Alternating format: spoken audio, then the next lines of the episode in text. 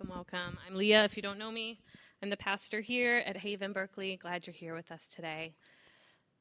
So, I want to start with a question How do you decide what information is for you and what is for other people to know? Like, what information is private, simply for you, maybe someone you share intimacy with? What information is available for others to know, to talk about, etc.? I think this question's taken on a particular amount of resonance in our social media era, right? Because there's like a wider platform for knowing people and being known than we had even like when I was growing up, right? You could say that there's like concentric circles of intimacy. There's yourself. That's the first, that's like the inner core, right? And maybe next tier out is potentially if you have a significant other, a partner, a lover, broader family might be the next tier out. Even like extended family goes out from there. Maybe your immediate community, your folks from church or from the people you work with or you know, students in school with you, etc. But it just keeps going out, right? And thanks to Facebook, Instagram, Twitter, there are like kinds there are kinds of people at all levels of intimacy that we end up being connected with, right? People we've just met and we're kind of getting to know them on Facebook, right? People you haven't seen in 20 years, but they friended you. Cousin who drives you crazy in person, but she shares cute photos of her kids. They're all there, somehow connected. And you have to make that kind of call, right? Whenever you post something, whenever you share something in person, what is for what level? What's appropriate? When do you make something, you know, quote unquote, Facebook official? Whether it's a pregnancy, a new job, a loss in your life, a new relationship, right? Often, by the time I think people have updated their relationship status, this is like not a brand new thing, right? They've kind of already negotiated that amongst themselves. Something has already happened, and then they decide, okay, this is the moment we're going to make it Facebook official, right? This is when we can go from our more intimate circles to something bigger. But what do you think precipitates the moment of unveiling to someone something true of yourself at any of those concentric circles? Which ones do you find harder or easier to reveal things to? I start with this kind of pondering about revealing information because I think it's actually connected to what we're considering from a faith perspective these first couple weeks of January. Today is the second Sunday um, that we're starting off the new year focusing on stories of what's called epiphany, which means manifestation or appearance. I think we have a slide. That's, it comes from the, the Greek term epiphaneia. And uh, this Last week, we considered uh, the story that Christians in the West often consider the arrival of the Magi. This week, we're considering something that comes from the Eastern tradition. They also call this day theophany, okay, which means uh, it's just a little more specific rather than just the appearance or manifestation. It means the appearance or manifestation of God, of the divine, okay? So, a little background in case you don't know what I'm talking about when I say West versus East and I'm talking about church. Um, so this has its origins um, back in Christian history. Okay, um, and this comes about a thousand years ago. There was one ultimate church, Catholic Church, and and then there was a split. Okay, and it resulted in the Roman Catholic Church. It's called the Great Schism um, and the Eastern Orthodox Church. And those kind of became, that was the first big split. Eventually, things would splinter, splinter, splinter a lot. Um, but, but that's kind of the first big one, okay? Um, the many, if, if anyone's been involved in Protestantism, a lot of us, I think, have a background in that. That comes from some of the splitting that came off of the Roman Catholic wing okay? But that's still but i think a lot of folks who have a protestant or catholic background kind of sometimes forget that there was this whole other wing of the church. And there are still plenty of christians who practice eastern orthodox faith even in the united states. And so the eastern church the epiphany story that's focused on is different than the story of the magi okay? Some call it the theophany. Like i said it's the story we're going to look at today. It's the story of jesus' baptism. So first a bit about this whole idea of what baptism is and the context for that. Okay? So the setup is this guy, John the Baptizer, right? He's this ascetic. He has this like interesting clothing and diet. He's preaching in this desert, and people are drawn to him. Matthew says it like this, uh, starting at verse 4. Now, John wore clothing made from camel's hair with a leather belt around his waist, and his diet consisted of locusts and wild honey. It's interesting. Then people from Jerusalem, as well as all Judea and all the region around the Jordan, were going out to him, and he was baptizing them in the Jordan River as they confessed their sins. So, why are all these folks coming out to take a dip in the Jordan? What was that about? Many Christians, I think, don't realize that what John was doing wasn't actually like a new, novel thing. It was actually deeply rooted in ancient Jewish practice. Since the time of Moses, observant Jews, which all the people we're talking about, including Jesus, were, um, they were encouraged at certain times to immerse themselves in either a natural pool of water, like a stream or a river, or a pool of ritual purification that had been like created for that, um, called a mikvah. Okay? So many Jews, particularly Orthodox Jews, still use mikvahs today. They're built into synagogues. It's a regular part of religious life if you, for, for many observant Jews. And if we had an Orthodox Jew here, he or she may tell you there are various times that ritual purification with a mikvah is undertaken. Okay? When converting to Judaism, that's one instance. Somebody wants to become a Jew who's not born a Jew. Part of the conversion process means being cleansed in a mikvah. Often, right before marriage, bride and groom would go through a mikvah. Priests, before they'd offer sacrifices. Women, after they have their period. So, this is like one of the most often used uh, uses of it. It was a way to submit oneself to God for cleansing, for purification. It was understood to be kind of a rebirth as one entered the waters similar to the waters of the womb and emerged out fresh. So, John, when he was, you know, calling people into the Jordan River, was doing something historic. But he clearly also saw it as pointing to something new. And this is what Matthew tells us he was saying about it in verse 11 I baptize you with water for repentance. But the one coming after me is more powerful than I. I am not worthy to carry his sandals. He will baptize you with the Holy Spirit and fire.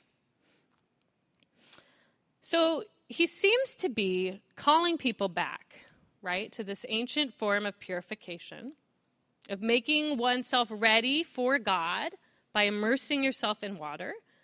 But he's also recognizing that something more profound is coming something that's much more powerful, and that's the immediate setup for the Epiphany story. So the story starts like this Verse 13, this is the main heart of the story.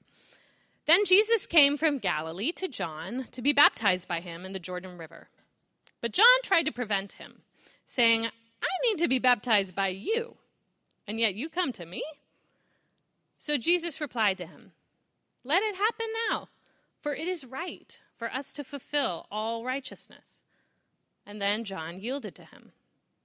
After Jesus was baptized, just as he was coming up out of the water, the heavens opened and he saw the Spirit of God descending like a dove and coming on him. And a voice from heaven said, This is my one dear Son, in him I take great delight. Okay, so we have this famous story. It's a story that's told in some fashion in three of the four Gospels always in a way of kind of launching part, uh, launching, it's like the launching point for the bigger story that Luke or Matthew or Mark is trying to tell, okay?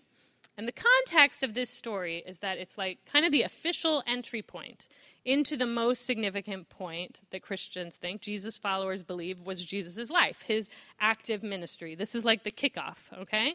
He goes, he's baptized, he's going to head into the wilderness and be tempted for 40 days. Then he emerges and begins actively ministering, performing miracles, preaching, all of that. Okay? So this story is the moment that like kicks it all off. The epiphany, the place of manifestation from which everything else emerges.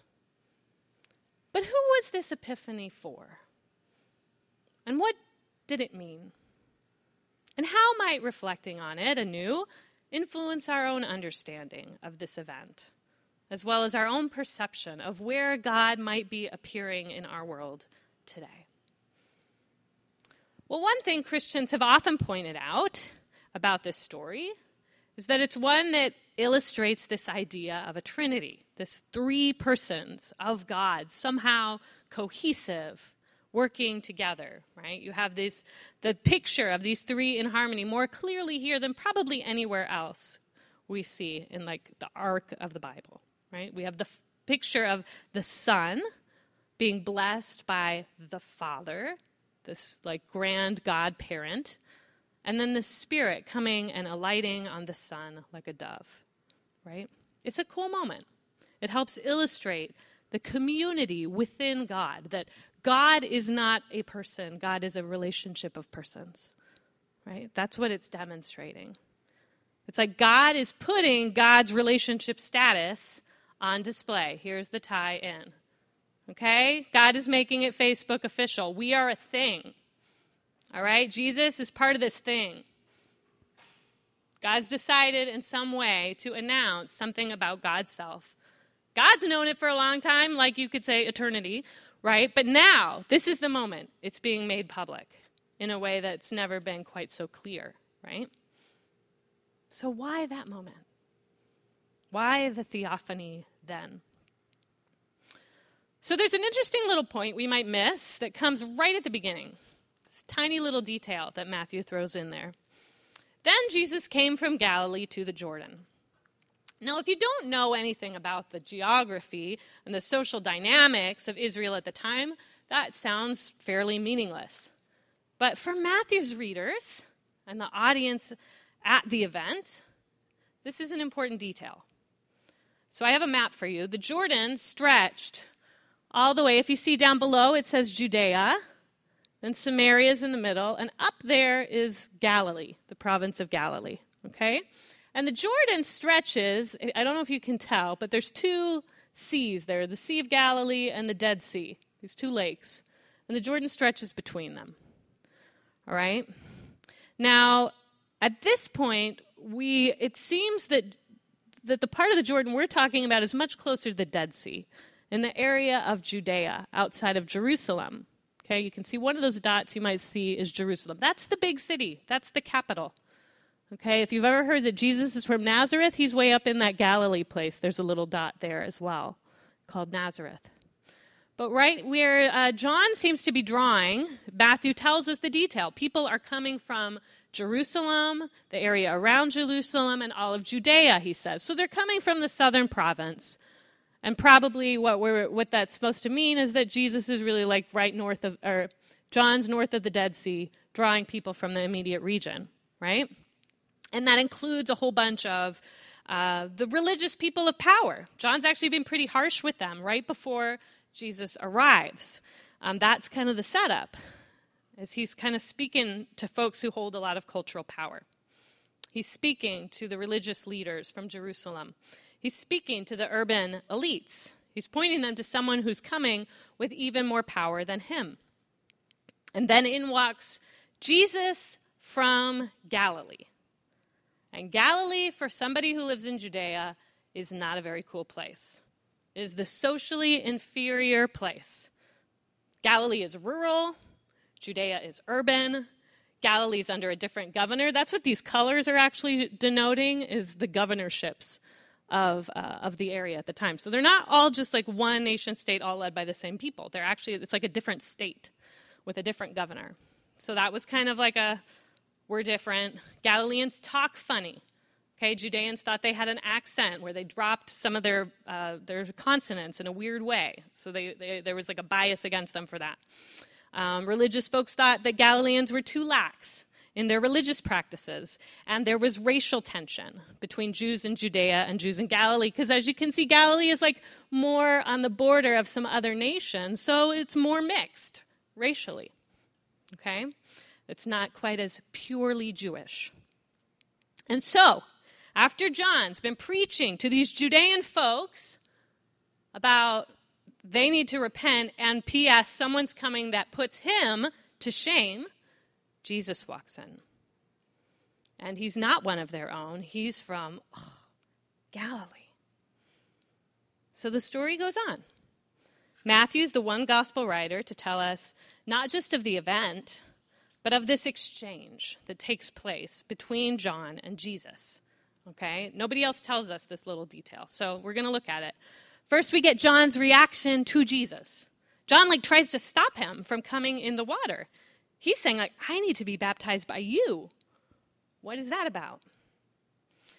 Now, I think John and Jesus don't really seem to know each other well before this event. I mean, technically, they're like second cousins or something, but they've been living in opposite parts of the country, right? Uh, John's been preaching in the Judean wilderness. Jesus has been quietly living as a carpenter in Galilee. But John does recognize him when he arrives as the one that he is supposed to be like preparing the way for. So, what do you think he actually believed about who that person was? Like, do you think he thought that, did he know about the relationship status, right? That Jesus has with the divine, that Jesus is like actually the Son of God. I don't think he knew that. He probably felt like he was there to prepare for what prophets had called the Messiah, which means in Hebrew, the anointed one, which is referring to the fact that kings were always anointed with oil as a sense of them being set aside for their role. But the implication is it's a fairly political earthly leader we're talking about. There was never an explicit teaching that this person would actually be God in the flesh. That's a new innovation. Okay? He may have expected that they, the person would be kind of prophetic, as he is, a spiritual leader, as well as political. But that's still different than this is the Son of God. This is my Son with whom I am well pleased. So pro- John probably didn't quite get what Jesus' connection to God actually was when he saw him. But he does seem to sense that Jesus isn't actually in need of what he has to offer, right? John's like, I'm offering this baptism of repentance. And as far as I can tell, Jesus doesn't need it. So, what do I mean by that? Baptism of repentance. At Haven, we like to talk about pursuing faith, and you can put the next slide up, as, um, as a journey, as a community of gathering of folks who are trying to center our lives around God. So, here you have two groups, right? Bounded set is you're just uh, grouped together by shared characteristics, and if you all believe the same thing, you could be in, and if you don't, you're out. Or if you all, you know, sing the same way, or whatever it is, share, you're, you're all women are together, all men, whatever. That's in and out. That's bounded set. But we're not trying to be that. We're saying we think actually faith is more of just a trajectory point. It's a journey. We're all trying to move towards God, towards the divine, towards Jesus, however, we think it's helpful to name that.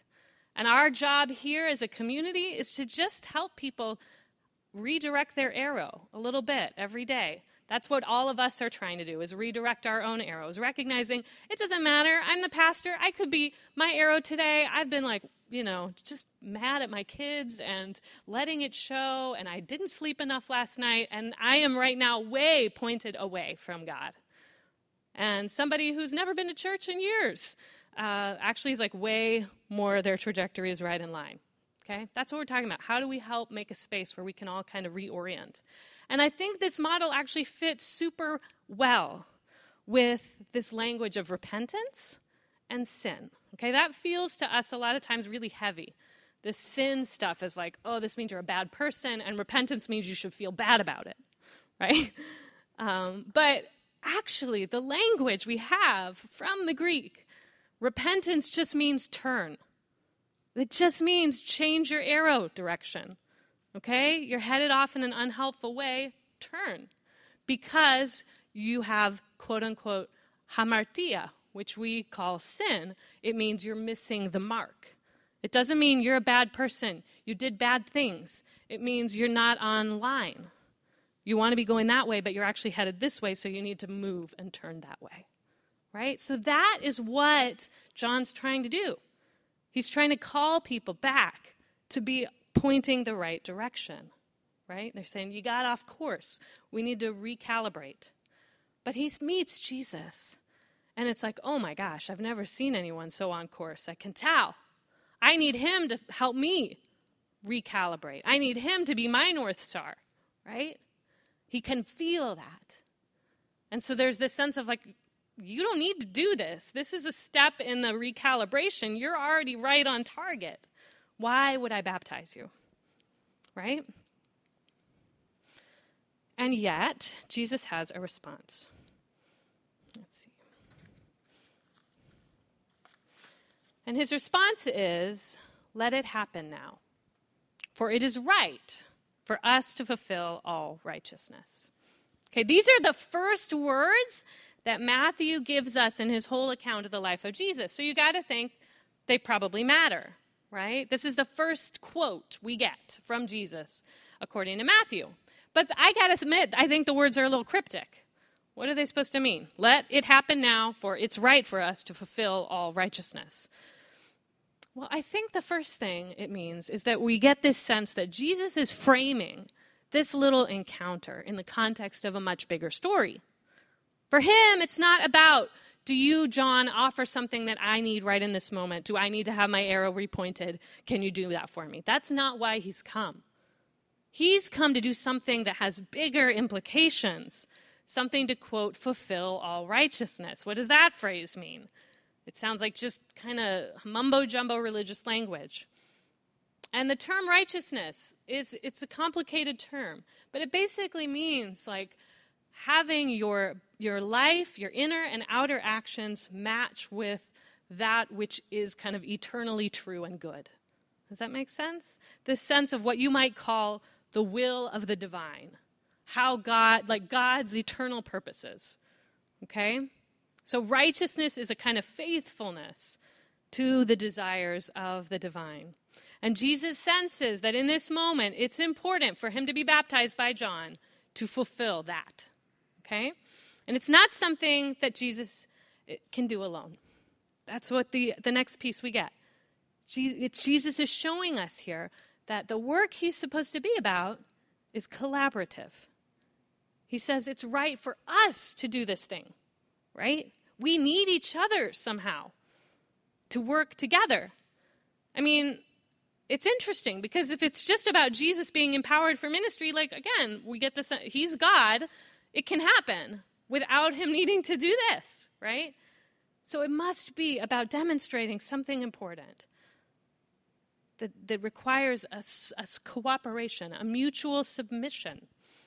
John is asked to submit to something he doesn't fully understand that God's given him a role to play, even if he can't understand why or what it means. And for Jesus, this is part of his full identification with humanity.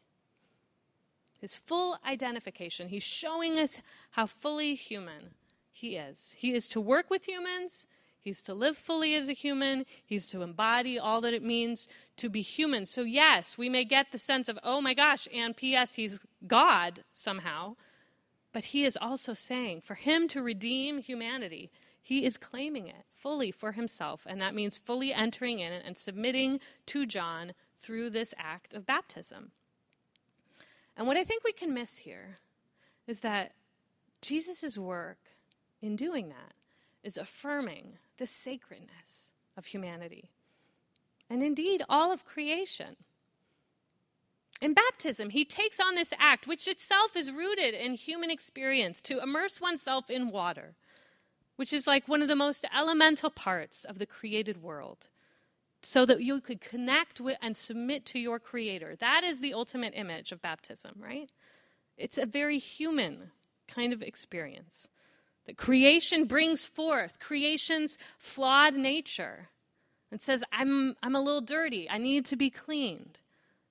Creation comes to the Creator designed to be purified and connected to its Creator through this element of creation. And here Jesus is saying, I am walking with all humans who long to reconnect with their Creator. I am there with you. I'm stepping into the waters of longing for renewal with you.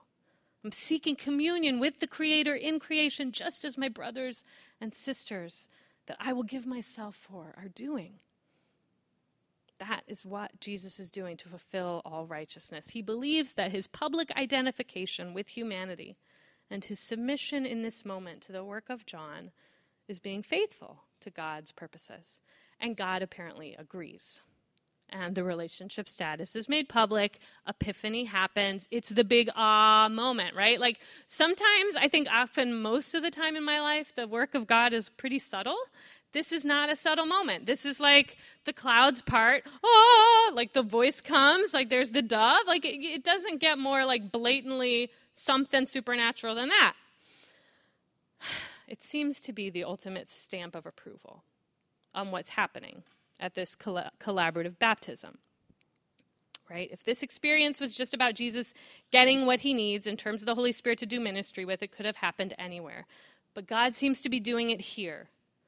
I think because A, it gives affirmation and authority to the work John's been doing. That must have been super helpful. He's working all away, and all of a sudden, here's this big moment, right? That kind of affirms everything he's been about. It reveals Jesus' true identity as the anointed one to people like John and others gathered there. And this it's like this is the moment of anointing, but it's not anointing of oil for a king, it's anointing of the Holy Spirit. That's the dove coming. That's the anointing moment that's going to empower Jesus to do things that no ordinary king has done. And it speaks affirmation and approval to both of them. They get to taste the fruit of their collaborative work together and fully receive it. But the moment's not just for the two of them, right? It's a public place. There were other people gathered there. We're told that there are all these people that have come out to, to see what John's doing. And it's recounted for people like us. It's the revealing of Jesus' character to the world and the setup for all that's to come. So, poet and woman of wisdom Maya Angelou is credited with a quote that's been getting a fair amount of play in the media this week, and rightly so. When someone shows you who they are, believe them the first time.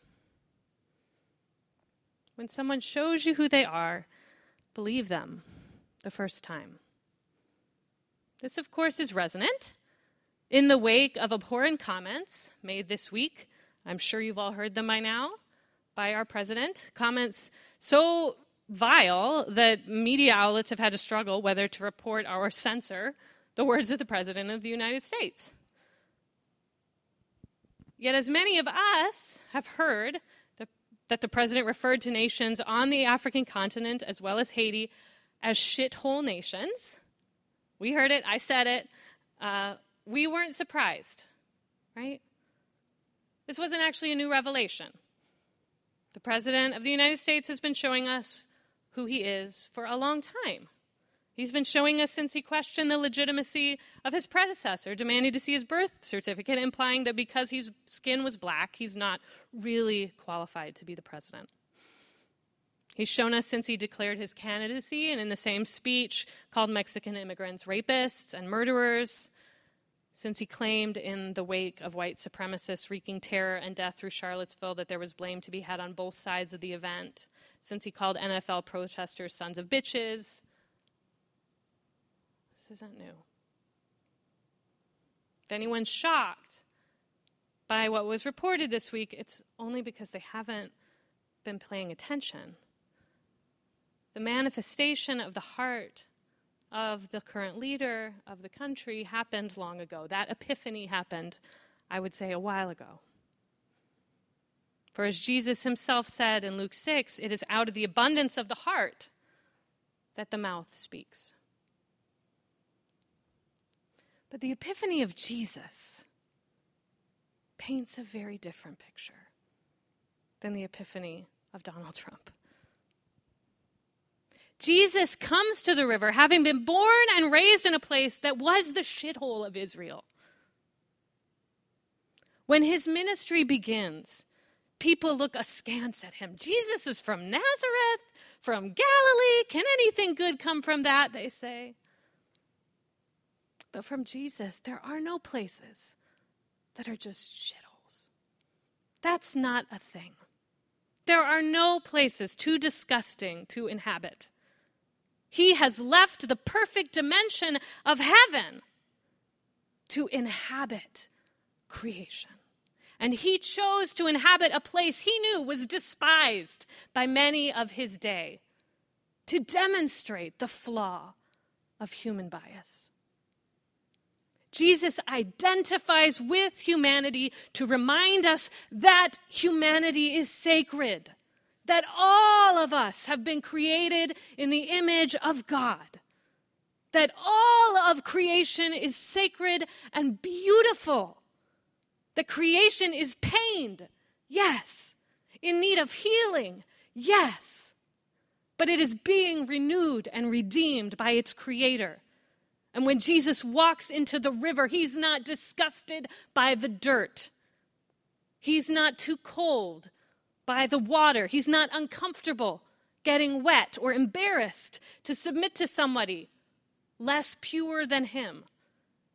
He comes fully embracing his creation, fully participating, cooperating with humans, fully embodying what it means to be human and lifting it up and saying it is very, very, very good.